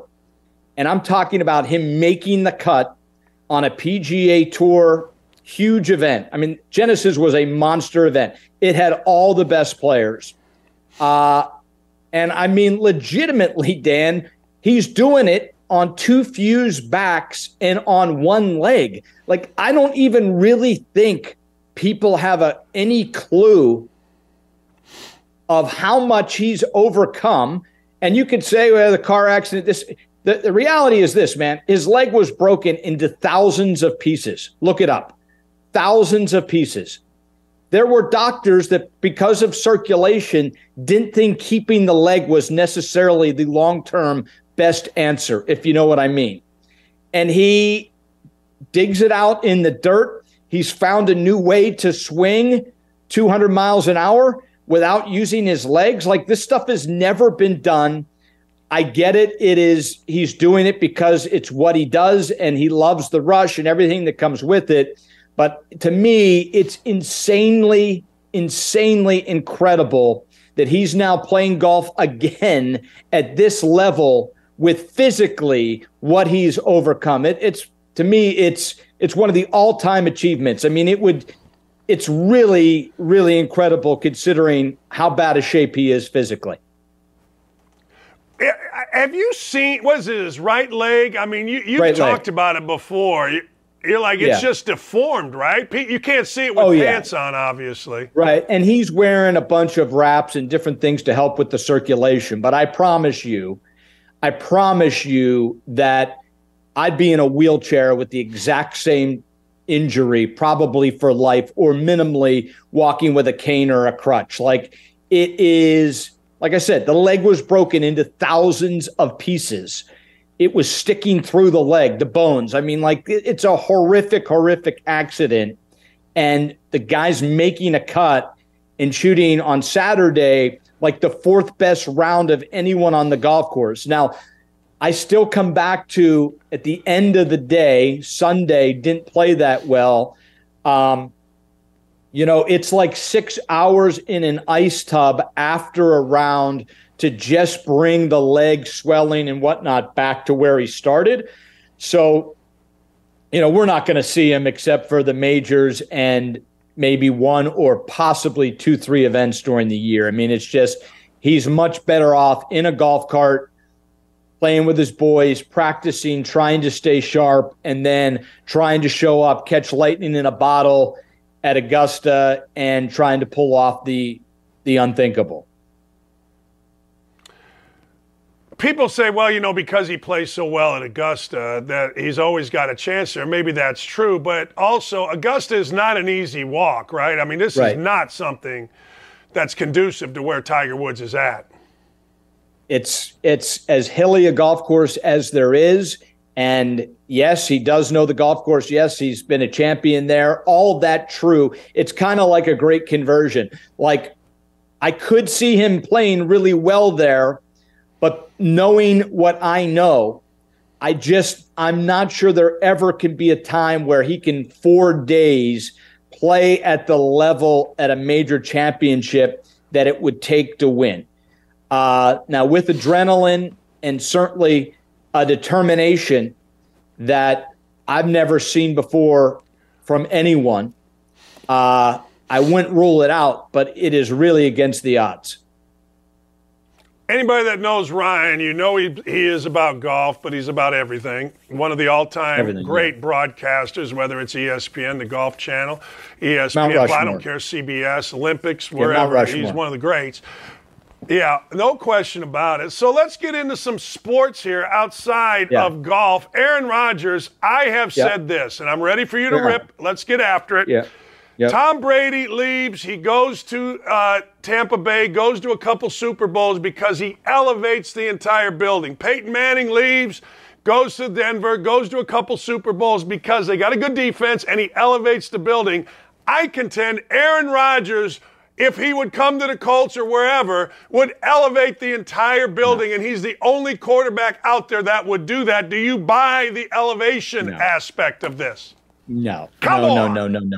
I'm telling you this, honestly, this is probably the worst take I've ever heard out of your mouth. And I mean that. This is no hyperbole. That's probably the worst take that I've ever heard from your mouth. And let me give you the reasons why. Okay. Peyton Manning, when he went to the Broncos and won the Super Bowl, was replaced by Brock Osweiler. And then he came back and won the Super Bowl. He was one of the worst quarterbacks in the history of a team winning the Super Bowl. Okay. He had a legendary defense, a great running game. He won a Super Bowl. Right. Tom Brady, the GOAT, went to Tampa Bay, had a legendary defense. Brady was still way above average, and they won a Super Bowl. Okay, great leader. Here's the deal with Rodgers. He's massively on the decline. Okay, massively. It doesn't get better from this point. It only gets worse. It's exactly out of the Brady and Manning book. Tom Brady was awful this year. Horrible. He did the right thing. Next year would have been even worse. Peyton Manning was horrendous. As bad a Super Bowl winning quarterback as we've ever seen statistically in how he actually could move the football down the field.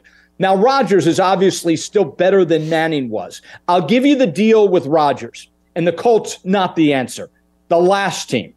If you can find me that same recipe, which is a top 2 or 3 defense in the NFL and a great running game, I will sign on for Rodgers on that and only that.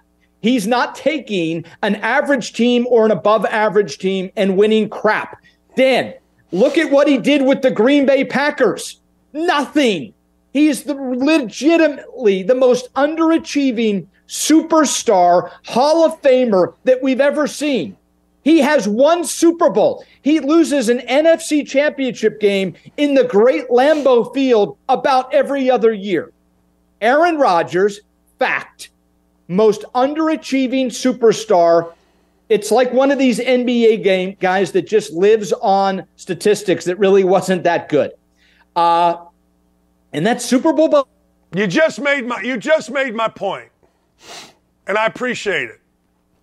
I do. I appreciate it. I would argue that Peyton Manning was the most underachieving superstar. 14 years, 2 Super Bowls. He goes to a team with a defense, elevates the entire operation, and next thing you know, 2 Super Bowls in 4 years. The fact that Peyton Manning only went to 2 Super Bowls and won one and lost. If you look at his record, I know we're all in love with Peyton because guys like you, when Peyton says the, everybody laughs their ass off. Oh, he's so funny. Peyton's so damn funny. No, Peyton Manning underachieved big time in Indianapolis, and just like Aaron Rodgers. But he goes and he elevates. Has Denver been any good at all since Peyton Manning left? No. What happened to Burr? Did he quit? Where'd he go? What the hell? I'm ripping his ass. Huh? He's afraid? Oh, he froze. Anyway, so Burr just made my point. Let me ask you, sports fans out there, 400 of you watching right now on YouTube. Let me ask you a question. Have you heard anything from the Denver Broncos since Peyton Manning left?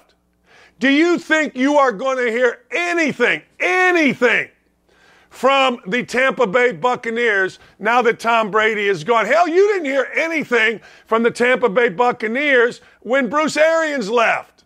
You don't hear nothing. Zero, zip, nada.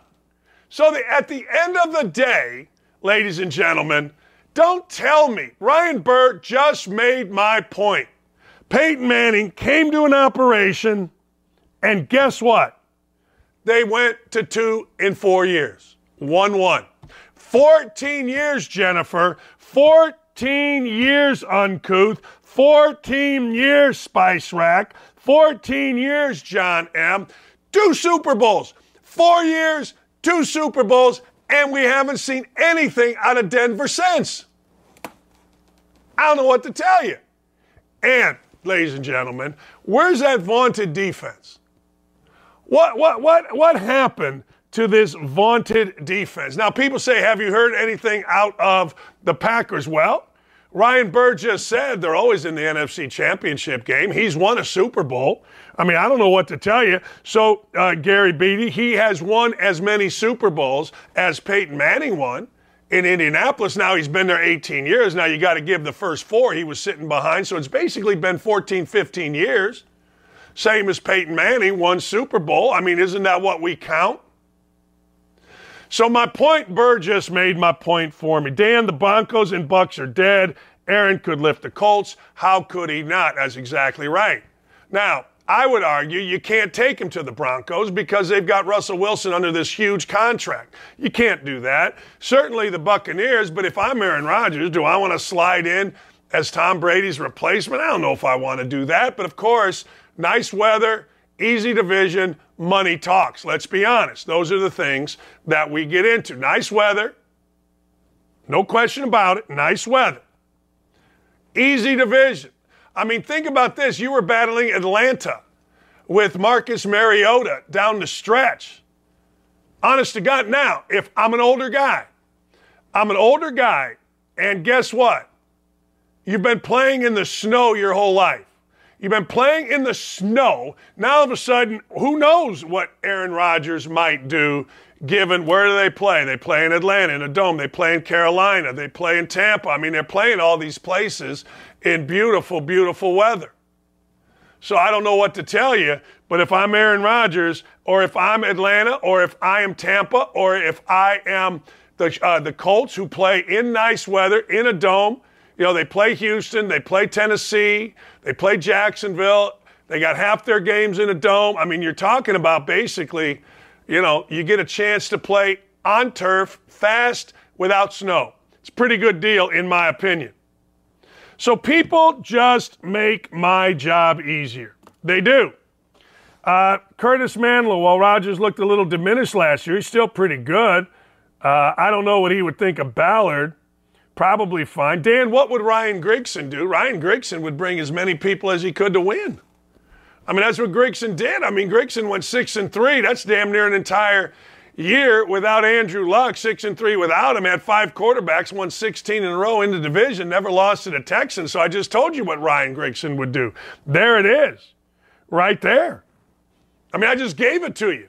Now, I get it. You all want to be smart Alex about it, but hey. Dan, when will you acknowledge Rogers' dangerous vaccine information? What did he do that was so dangerous? He did what doctors told me. Aaron Rodgers said, yeah, I ain't getting jabbed, man. What's dangerous about that? I had a doctor, smartest doctor I know, say, yeah, particularly if you're women, don't get the vaccine or at least be careful. Research. Make your own decision. I know that's horrible, Rick, and I know you're one of these crazy people, but I don't know what to tell you. So I could care less about vaccine. We had the idiot here in town, Greg Doyle, that if you weren't vaxxed, he's trying to drive you out of town. Dude's never been in a locker room other than to ask a question or maybe take a picture of some naked dude. I don't know. But what I'm saying to you is this. What I'm saying to you is I don't care about his vaccine. That's all for you guys. That's all for you nut jobs. For me, I could care less. Huh. Man, oh man, oh man. Thank you, Ryan Burr, for making my point for me. If when Peyton Manning went to the Broncos, he elevated it, we never heard from the Broncos again. When Tom Brady went to the Broncos, they were garbage, 2-14, he elevated it. It would be, Ryan is the only guy that can do that. Derek Carr got no chance of doing that. None, zero, zip, nada, none. Derek Carr walks in, the first question I'd have is, is that eyeliner or... I always thought that was eyeliner. That's what I'd be asking him. That, I don't know. That's what I would be. He's spreading misinformation, Dan. Good, spread more. Spread more. He's following the science, Rick. I get it, Rick. You just keep going. I'm giving you the attention you desire. All right. Steve Jacobs says Brandon Miller should be finished at Alabama at the very, very least. Good. All right. Marcellus Wiley spoke on the whole transgender issue. Marcellus Wiley is a very smart man. I believe he went to Columbia. Had him on my other radio show once. Used to be on ESPN. And like most of us, Marcellus Wiley said, screw this. I'm getting away from all that crap. Marcellus Wiley posted a video. Has two daughters. And in the video, he talks about his thoughts on his daughter playing with transgender women. What'd you say, Dylan? Yeah, they're going to get it together. We were going to play it in 5 minutes, but I really wanted to get to it because I wanted to react to it. Look, Marcellus Wiley, an African-American man, can say this. Marcellus Wiley can say whatever he wants. I will be called, I'm sure, when Barrett Sports Media picks up this show, I will be called transphobic. I will be called dangerous. I will be called all of those things. You know, that, and we understand that. Everybody understands that. Middle-aged white dude, there's nobody easier in the world to criticize. Ain't nobody coming at Marcellus Wiley. Hell, we've talked about this for years, a couple years on this show. You all understand. You all understand that frickin'... middle-aged white dude, boo, boo. Y'all understand that Jalen Rose can say anything he wants. Y'all understand, you know, a hipster little D-bag like J.J. Riddick can say whatever he wants. Y'all understand that. But everything is a badge of honor. I'm with you on that, Spice Rack. Badge of honor for me that Dan Wolken of the USA Today, Greg Doyle, Sarah Spain, Julie DiCarlo, all the little Klansmen. Don't lie, and women don't like me. Good. All right, let's hear from Marcellus Wiley. I have no issue with transgenders. I do have an issue with athletes who are transgender trying to participate, going from a transition of a man to a woman and now playing with the women. And I will say that. Y'all can try and Dave Chappelle me all y'all want.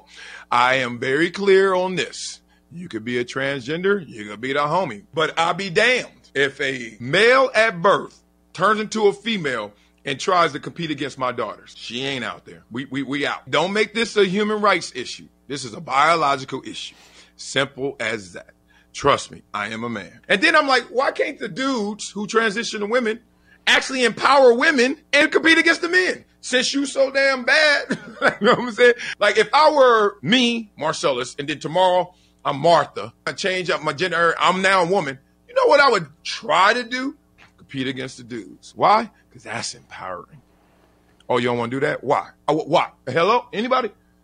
Because it's easier, damn it. Flojo, what's the world record in the 100? 10.49, 10.48? What's it in 100 for men? 9.58?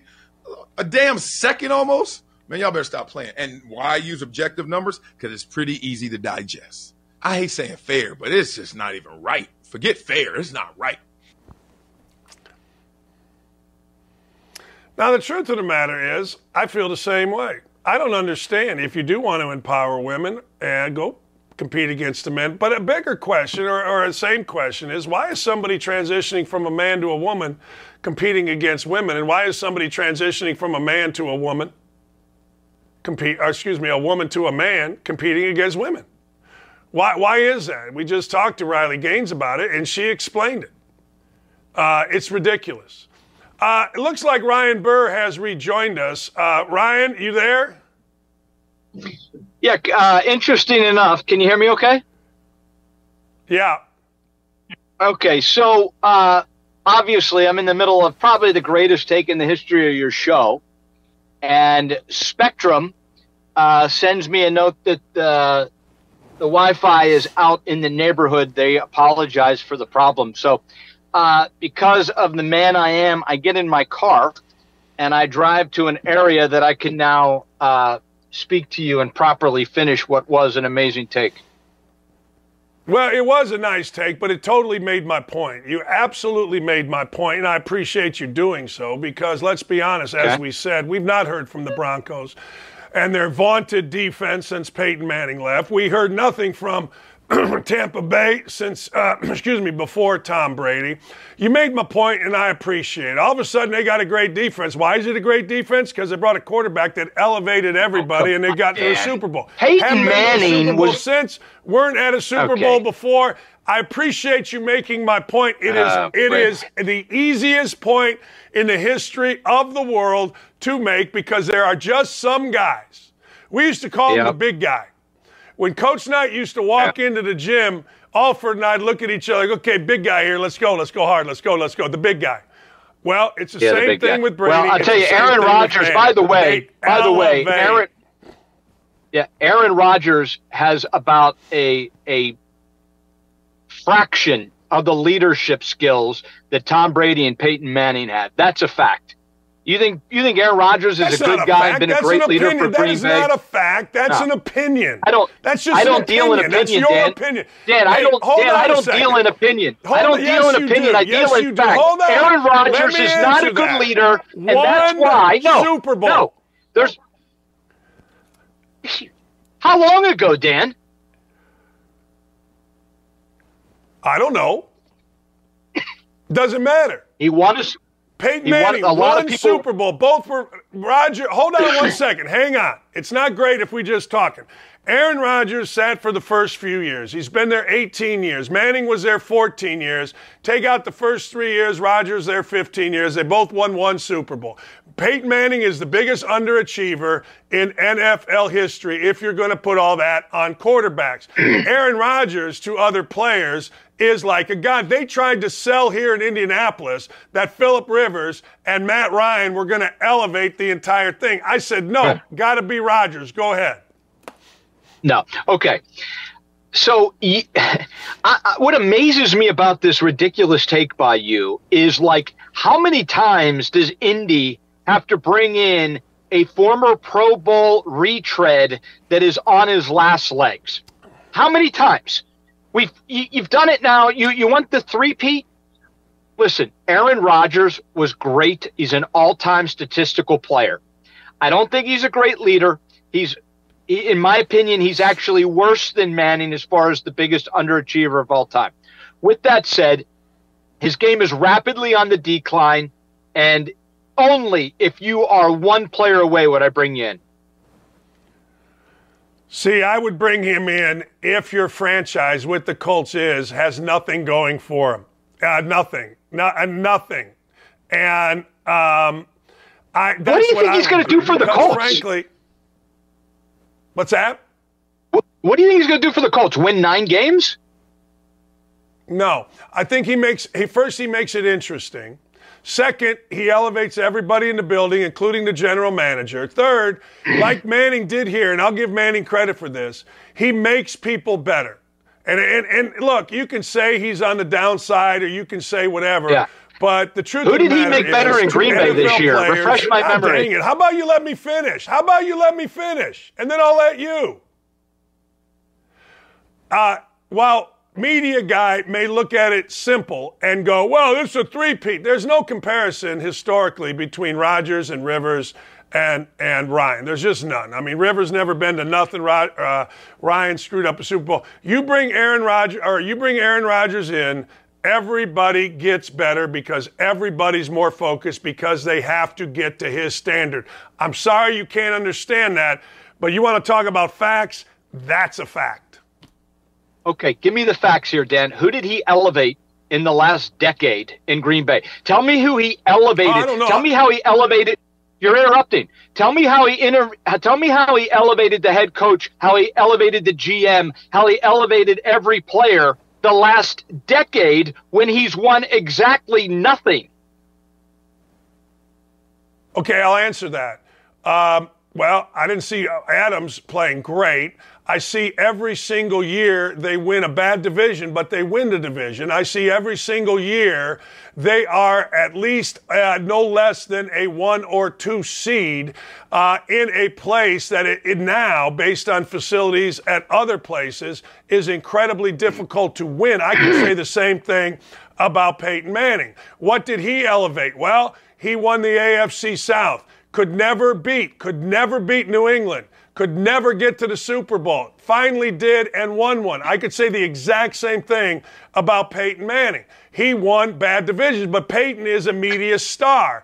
Peyton is, oh, golly gee, I'm Peyton Manning, and everybody just laugh.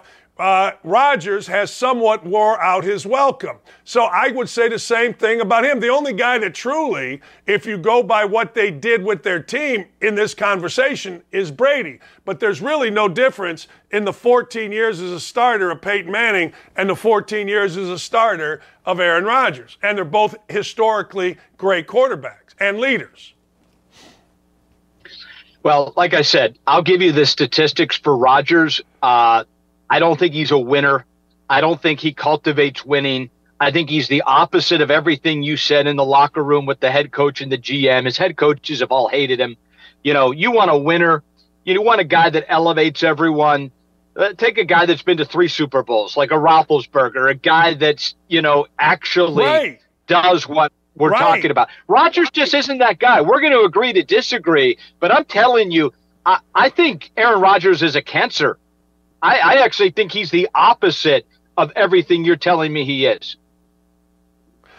I think Aaron Rodgers has become a distraction, just like Manning did here with his injuries, just like apparently Brady did in New England because Belichick wanted to get him out of there a year before like he did with others. I don't think it's any different. I think when you're there 18 years, I think you piss a lot of people off, and I think that's where Rodgers is. That's why, another reason, again, to compare it with Manning, that's why we all know this here in Indy. When Manning got cut, it really blanked him off. He had wore out his welcome here, and nobody thought he could play. So when he went, he had something to prove, and it's no different than Brady. Belichick got tired of him. He shipped him off, and now you got the same thing with Rodgers. It's really all the same thing.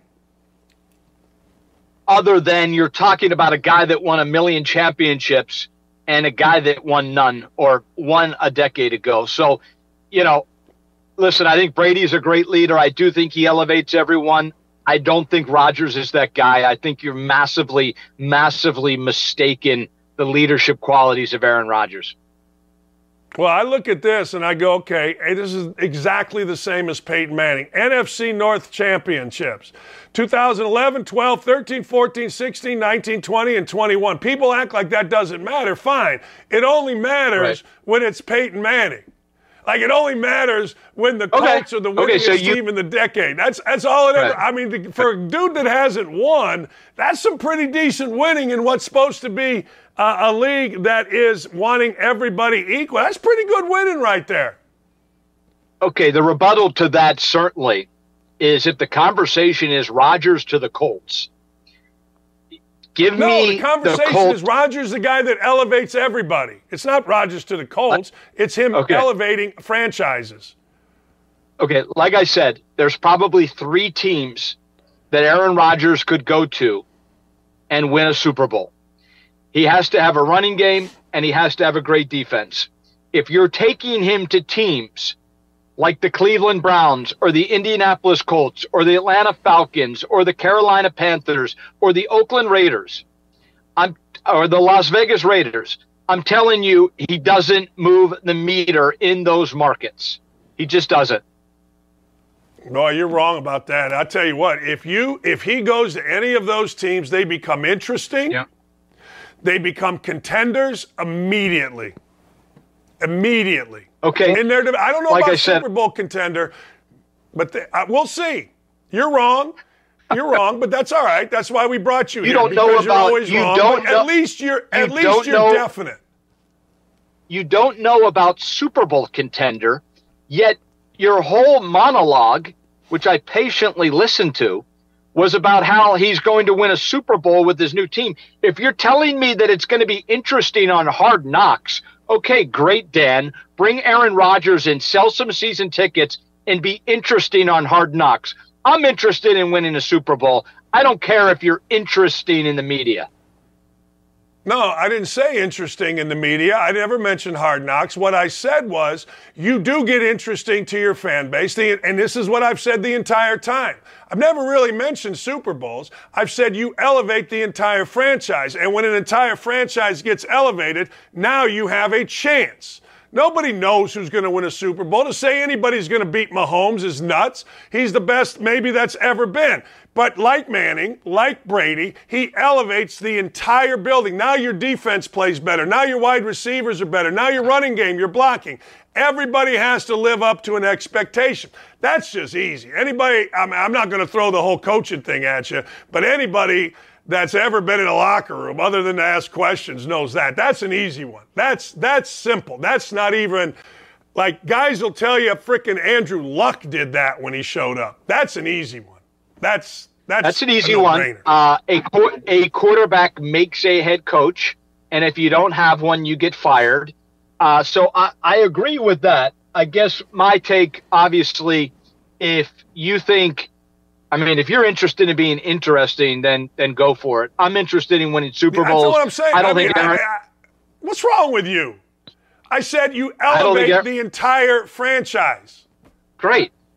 So you elevate him to what? Times, which gives you a chance to a Super Bowl, possibly.